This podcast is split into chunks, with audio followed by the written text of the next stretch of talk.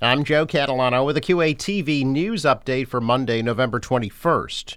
The Quincy City Council's Finance Committee will review Mayor Thomas Koch's request for an additional $23 million to put toward construction of the new public safety complex. The committee will meet tonight at 6:30 at City Hall prior to the full council meeting. Koch is blaming the cost increase on inflation. The council has already approved $120 million for the project.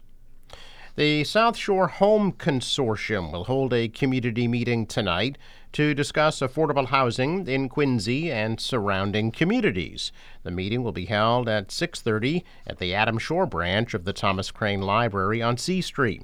The consortium is deciding how to spend over $2.9 million in federal funds to assist individuals who are homeless or at risk of homelessness. The money can be used to build, buy, or rehabilitate affordable housing or provide direct rental assistance to low-income people.